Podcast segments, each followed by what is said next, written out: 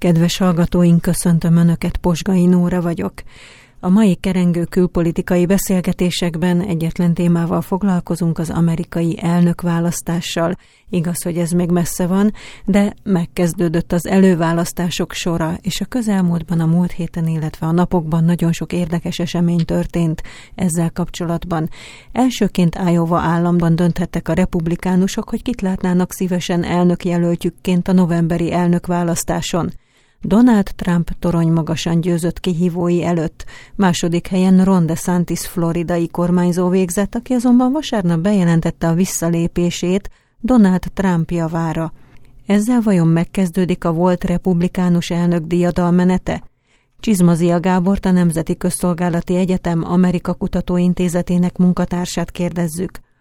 Hát az első kérdés akkor, hogy mit dönt el Iowa? Miért olyan fontos ez az Iowa-i győzelem kicsi állam, kevés szavazóval, de mégis azt mondják, hogy nagyon meghatározó az, hogy itt kinyer. Így van, hogy az Egyesült Államokban közel száz éve bevett gyakorlat, hogy az elnökjelölteket az egyes politikai pártok előválasztások útján állítják elő lényegében, ami úgy néz ki, hogy minden államban tartanak valamilyen formájú szavazást. Ez lehet az említett előválasztás, ahol a regisztrált republikánus vagy éppen demokrata szavazók elmennek és leadják a szavazatukat arra a jelöltre, akit szeretnének majd elnökjelöltnek látni az éles novemberi elnökválasztáson illetve lehet úgynevezett kaukusz, ami jelölőgyűlés, ami ugyanez, csak inkább a az adott párt állami szervezetének az aktívabb tagjai vesznek. Ez egy szűkebb körű szavazásról van ott szó. Ez történt Iowa-ban. New Hampshire-ben van az első klasszikus előválasztás, ez most lesz egyébként január 23-án. A lebonyolítás, mind az előválasztás, mind a választás esetében az államok hatáskörébe van sorolva, tehát az államok döntetik el, hogy mikor, milyen feltételek mellett fogják lebonyolítani magát a szavazási folyamatot. New Hampshire esetében saját maga az állam deklarálta már korábban, hogy ő szeretne első lenni, és az, hogy az első jelölőgyűlésen, vagy az első előválasztáson kinyer, az ugye azért fontos politikai, pszichológiai szempontból, hogy hát jó lendületet tud adni a kampánynak. Egyébként nem törvényszerű, hogy aki az első kaukusz vagy előválasztást megnyeri, ő lesz majd adott esetben a jelölt. Sőt, az elmúlt években pont inkább azt látjuk, hogy talán Ted Cruz nyerte meg az egyik első előválasztást, még 2016-ban nem ő lett az elnök jelölt, tehát nem garancia a jelölésre, de azért egy jó lendületet ad az esetleg addig megtört vagy lassan haladó kampánynak. Ezeken az előválasztásokon a demokrata elnökjelöltet is megválasztják? Tehát mind a két oldal ugyanakkor választja a saját jelöltjeit? Nem, ez változó, tehát a, alapvetően az adott állam, illetve az adott pártnak az állami szervezete dönti el, hogy mely államban mikor tartják a saját elnökjelölt állító előválasztást, illetve kaukuszt. Vannak olyan előválasztások, ahol igen, ez napra pontosan, párhuzamosan történik, de vannak olyan államok, ahol adott esetben csak a republikánus, vagy éppen csak a demokrata kaukusz és vagy előválasztásra kerül sok. Olyan is van egyébként, hogy megtartják az előválasztást. New Hampshire most lesz 23-án, hát ma ugye felvesszük egyébként a felvételt. Kedden beszélgetünk, és csütörtökön kerül adásba beszélgetés. Így addigra már tudni fogjuk az eredményeket is. New Hampshire-ben például a demokraták, demokraták ugye az említett New Hampshire törvény miatt megtartják az előválasztást, annak ellenére, hogy a demokrata párt, az országos demokrata párt pedig bejelentette, hogy igazából ők nem akarják még a New Hampshire eredmények alapján a mondjam, az, hogy New Hampshire-ben hány pontot szerez a demokrata aspiráns, ugye azt még a demokrata pártnak a szabályzata alapján nem akarják még eldönteni. Tehát itt vannak ilyen faramúci helyzetek is, hogy az előválasztást lebonyolítják, de az eredmény nem biztos, hogy meg lesz. De ezek kirívó esetek, általában inkább az jellemző az esetek túlnyomó többségében, hogy egy időben tartják a republikánus és a demokrata előválasztást. Donald Trump hogyan áll egyébként a közvéleménykutatások szerint. Tehát legutóbb, ahogy ön is említette, nem Trump nyert Ájovában sem, mielőtt elnökké választották, az előtt sem úgy tudom, hogy pont Ájovában nem ő nyert, mégis ő lett az elnök később, de, de most az, hogy itt nyer, az azt jelenti, hogy most még magasabban van talán, mint az első elnök választása vagy megválasztása előtt.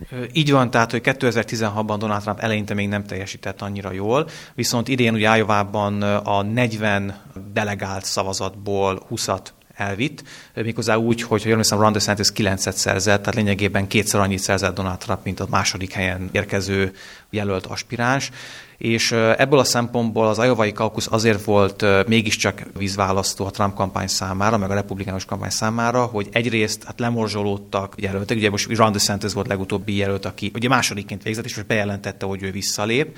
Sokan egyébként azt mondják, hogy innentől kezdve ez gyakorlatilag lezárult verseny. Persze papírforma szerint Nikki Haley még ugye, versenyben van Donald trump szemben. Sokan azt valószínűsítik, hogy majd Dél-Karolinában, ez majd februárban lesz, a dél-karolinai előválasztáson fog elvérezni majd a Nikki Haley kampánya, mert hogy Nikki Haley egyébként korábban dél kormányzója volt, és hogyha azt nem tudja behúzni, akkor ez egy lélektani úgymond vereség lehet a Haley kampánynak. Ezt nem tudjuk, csak sokan ezt valószínűsítik. Tehát a túlnyomó többség úgy gondolja, hogy Donald Trump Iowa-ban már bebiztosította a jelölését, mert ugye a felmérések egyébként azt mutatták már hónapok óta, hogy ő az első számú jelölt a republikánus párton belül, tehát hogy legalább egy ilyen 45-50 százalékos előnye volt az őt követő, hát mondom, hogy élbolya vagy bolyal szemben. Méghozzá olyan felmérések is voltak, hogy ugye csak az ő támogatottsága erősebb volt, mint az összes többi jelölté együtt véve, és ráadásul ugye Ron DeSantis most úgy lépett vissza, hogy nem volt köteles ezt mondani, de mégis ezt mondta, hogy arra buzdítja a szavazóit, hogy hát ők támogassák Donald Trumpot.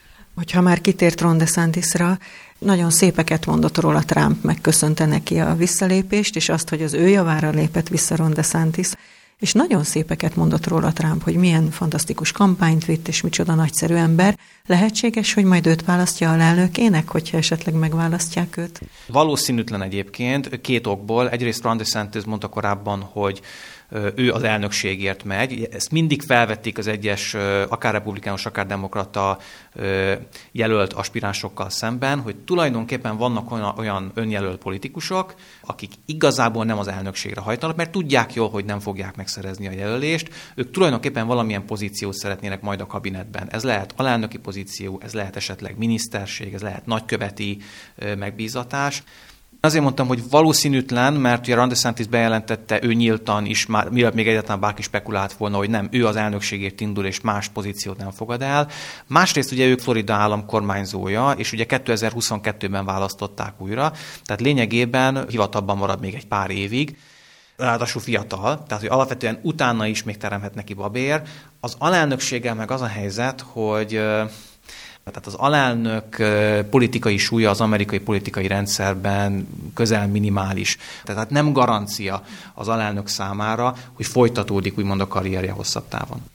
Amikor azt kérdeztem, hogy hogyan áll Donald Trump a közvéleménykutatások szerint, akkor nem az elnök jelöltségére gondoltam, hiszen az már majdnem biztos, ahogy ön is mondta, hogy Trump lesz a republikánus jelölt, hanem, hanem az amerikaiak, az, az állampolgárok szerint lehet-e ő az elnök, mekkora esélye van, mondjuk a másik oldallal szemben. Egyáltalán ki van a másik oldalon, ki lesz nekik a jelöltjük?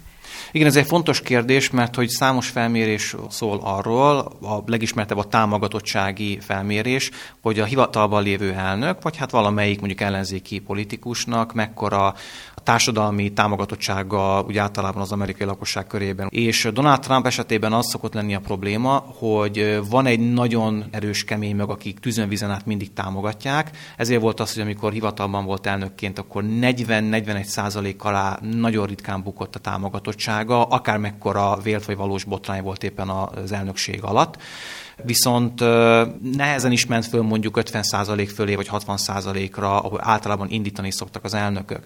Na most Joe Biden esetében jelen pillanatban a támogatottság az is ilyen 42-41 százalék körül van.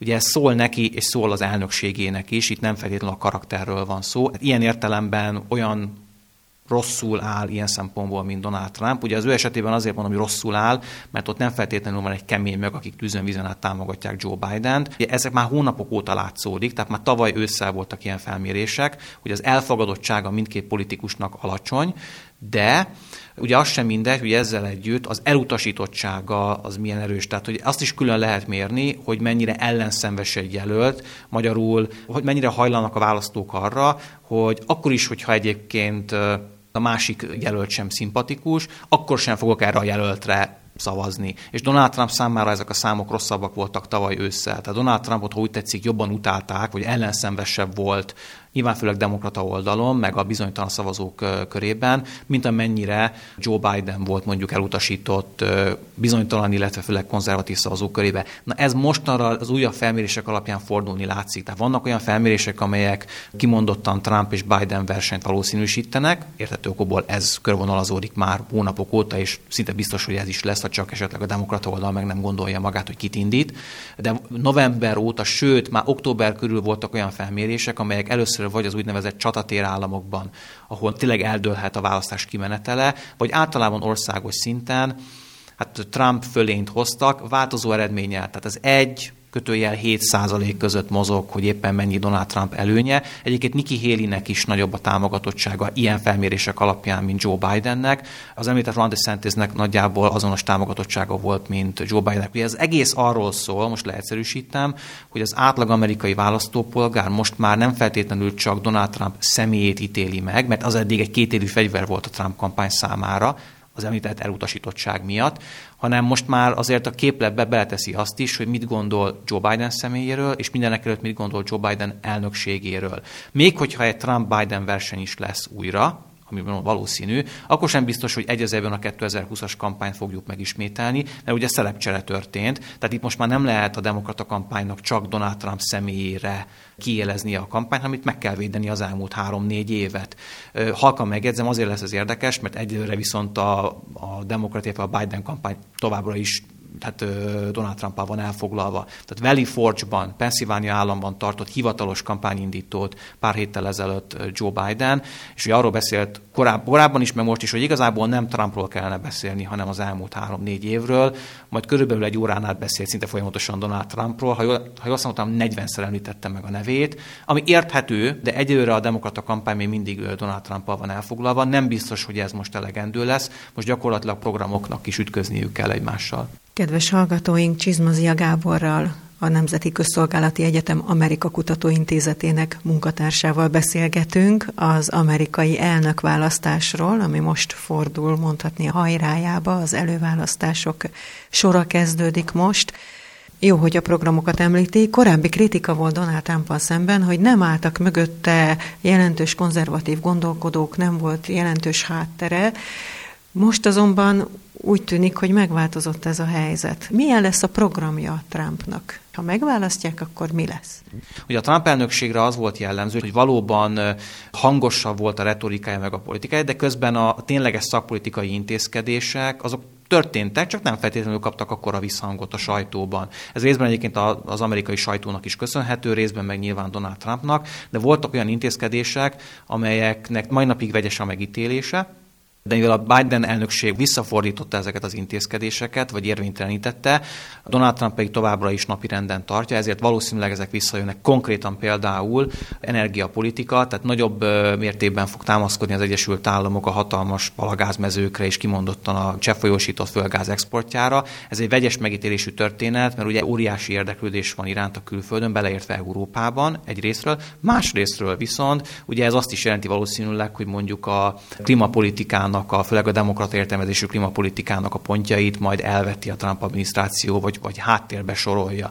Elképzelhető, hogy mondjuk a Párizsi klíma megalapodásból megint kilép az Egyesült Államok. Ez így nem része a programnak, de valószínű, hogy konkrétan ilyen változások majd esetleg újra bekövetkeznek. Hasonló a helyzet külpolitikában, tehát Kínával szemben konfrontatívabb vagy nyíltabb lesz az amúgy is már körvonalazódó feszült politika illetve hát a nagy kulcskérdés, hogy Ukrajna esetében mit lép a Trump elnökség. Hát az a helyzet, hogy itt tényleg nehéz ezt tudni, mert hogy Donald Trump valószínűleg változtatni fog az Egyesült Államok külpolitikáján Ukrajna támogatását illetően, de erről, ahogyan az elmúlt években is, azért a kongresszusnak is döntenie kell, vagy a kongresszusnak is van beleszólása. A kongresszusnál van az erszény hatalma, tehát minden, ami finanszírozással jár, főleg a törvényileg előírt finanszírozással, akkor az alapvetően a kongresszus kezében van, tehát novemberben, november 5-én, amikor lesz az elnökválasztás, akkor egyébként az alsóházban mind a 435 helyről majd szavaznak az amerikaiak, és azt is érdemes figyelni, mert hogy ott milyen erőviszonyok lesznek, az meghatározhatja mondjuk az Oroszország, Ukrajnával kapcsolatos külpolitikát is. Szankciópolitikáról hasonló a helyzet. Ha visszaemlékszünk,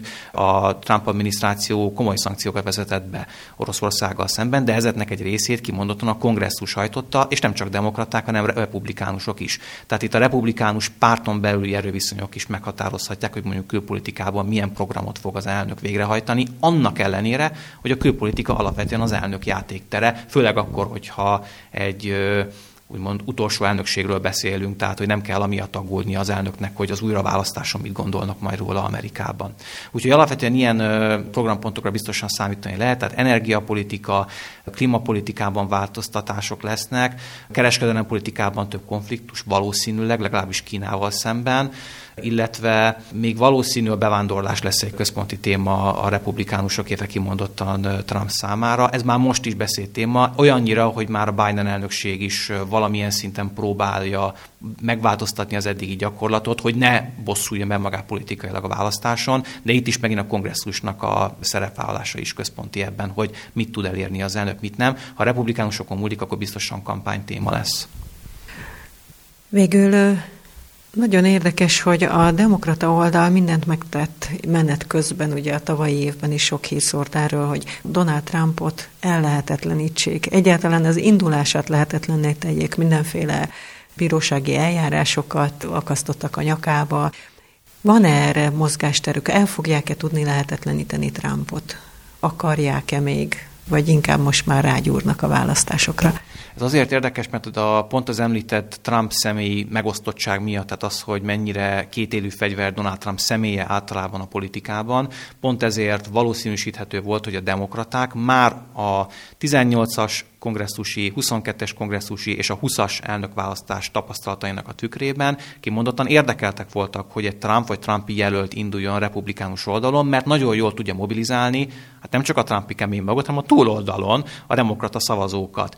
Éppen ezért elképzelhető, hogy a vádemelések egy része, én nem tartom kizártnak, hogy mondjuk időzítve volt. A négy vádemelés volt ugye Donald trump szemben, kettő szövetségi és kettő hát állami szintű, egy New York államban és Georgiában. Hát igen, de mindig demokrata politikusok, meg demokrata ügyészek által kezdeményezve. Így van, a két állami, tehát a georgiai és a New Yorki az, az demokrata hátterű ilyen vádemelés volt ilyen szempontból.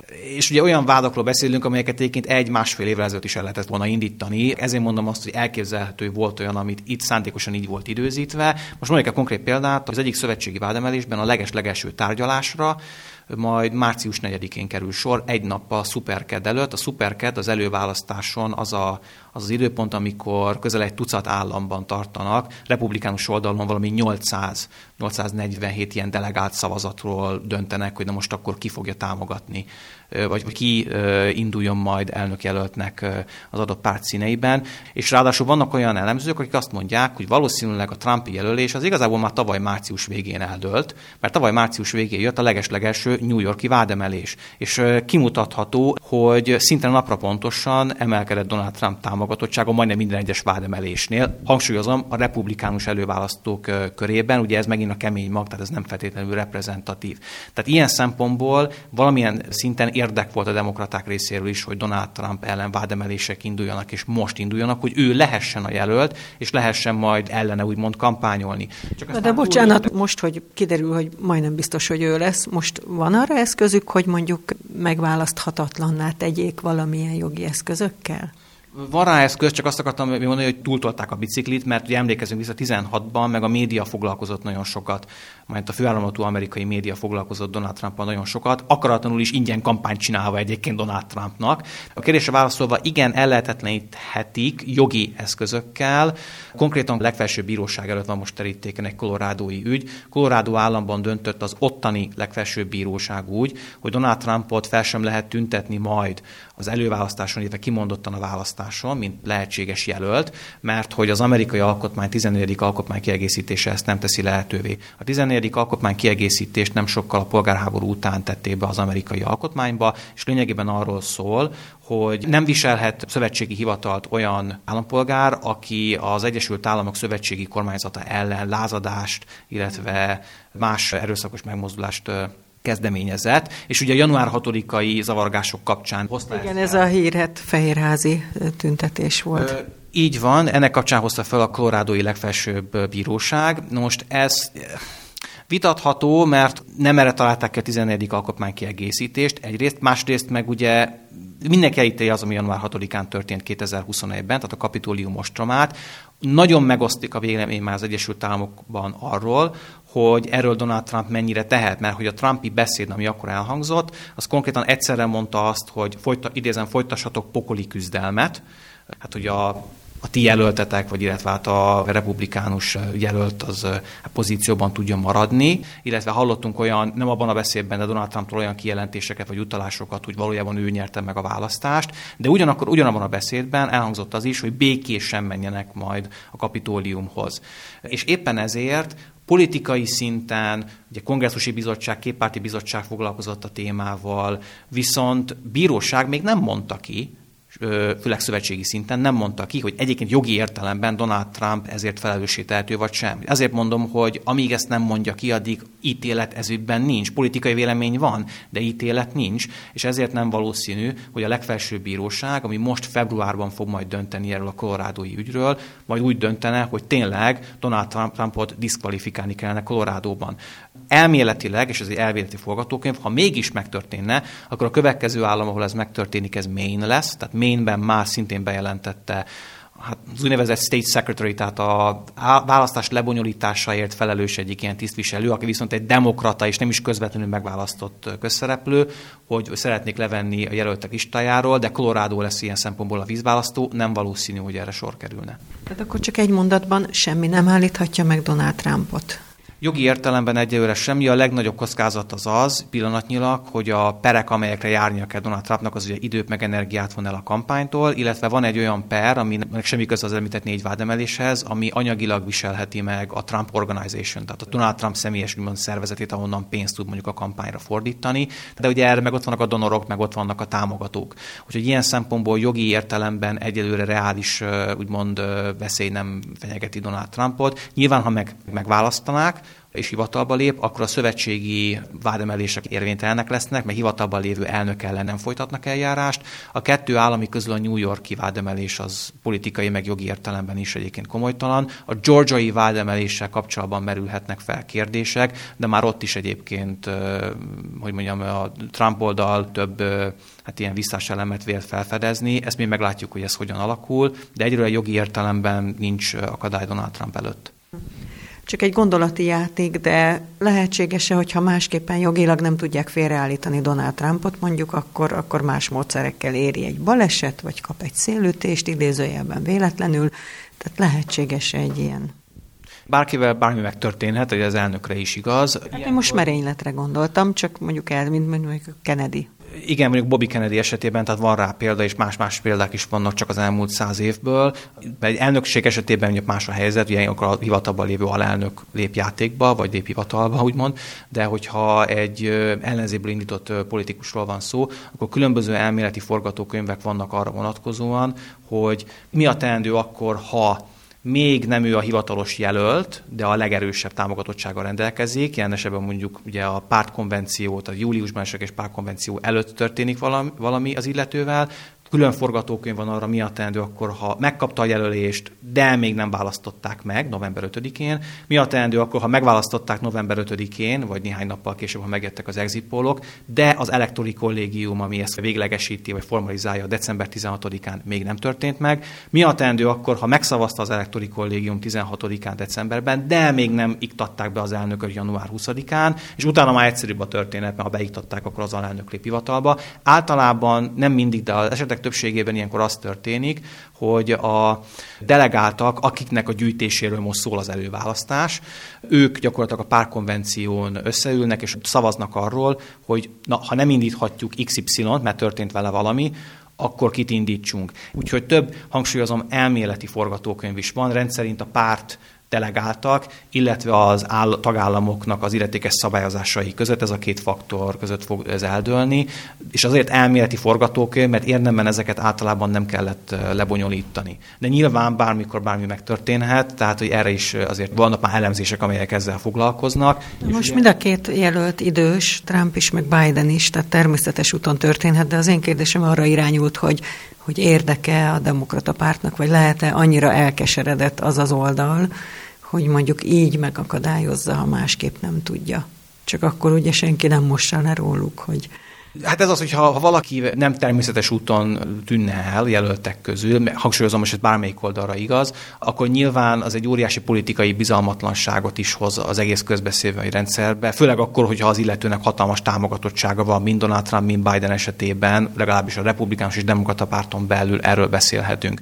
Tehát, hogy ilyen szempontból azért ez is egy kétélű fegyver, annak ellenére, hogy van precedens arra, sajnos, hogy az Egyesült Államokban esélyes vagy nagyon komoly támogatottságú politikai jelölteket hát erőszakkal kiiktassanak, megint csak Bobby Kennedy-re lehetne visszautalni 1960-as években. De igazából az óriási bizalmatlanságot hoz a közérben, az amúgy is egyébként igen komoly hát választói eh, bizalmatlanságtól körbelengett politikai rendszerben. És így hozzátenném azt is, hogy szerintem erre azért külön figyelnek az illetékes szolgálatok is, mert ez nemzetbiztonsági szempontból is óriási kockázatot jelent. De ne felejtjük el, hogy a politikát, meg a közéletet a közéletnek a figyelmét lekötik az ilyen események, és ezek elméletileg, hangsúlyozom, ez egy lehetséges forgatókönyv, de elméletileg nagyon mm, hát érdekes alkalmak lehetnek mondjuk az Egyesült Államok külföldi kihívóinak, most különböző országokra gondolok, mondjuk Irán vagy Észak-Korea, most csak amerikai szempontból kettő úgymond tipikus jelöltet említsek, akik ilyenkor valamilyen destabilizációs, vagy valamilyen saját régióban valamilyen olyan kezdeményezést indítsanak, ami gyors reagálást igényel az Egyesült Államok részéről, de a politikai vezetés ilyenkor mással van elfoglalva. Úgyhogy ilyen szempontból ez egy komoly figyelmet igénylő időszak, mondom az amerikai szolgálatok, illetve az adminisztráció és a nemzetbiztonság részéről is. Kedves hallgatóink, a kerengő külpolitikai beszélgetésekben ma Csizmazia Gáborral, a Nemzeti Közszolgálati Egyetem Amerika Kutatóintézetének munkatársával beszélgettünk. Köszönöm megtisztelő figyelmüket, a szerkesztőt Posgai Nórát hallották.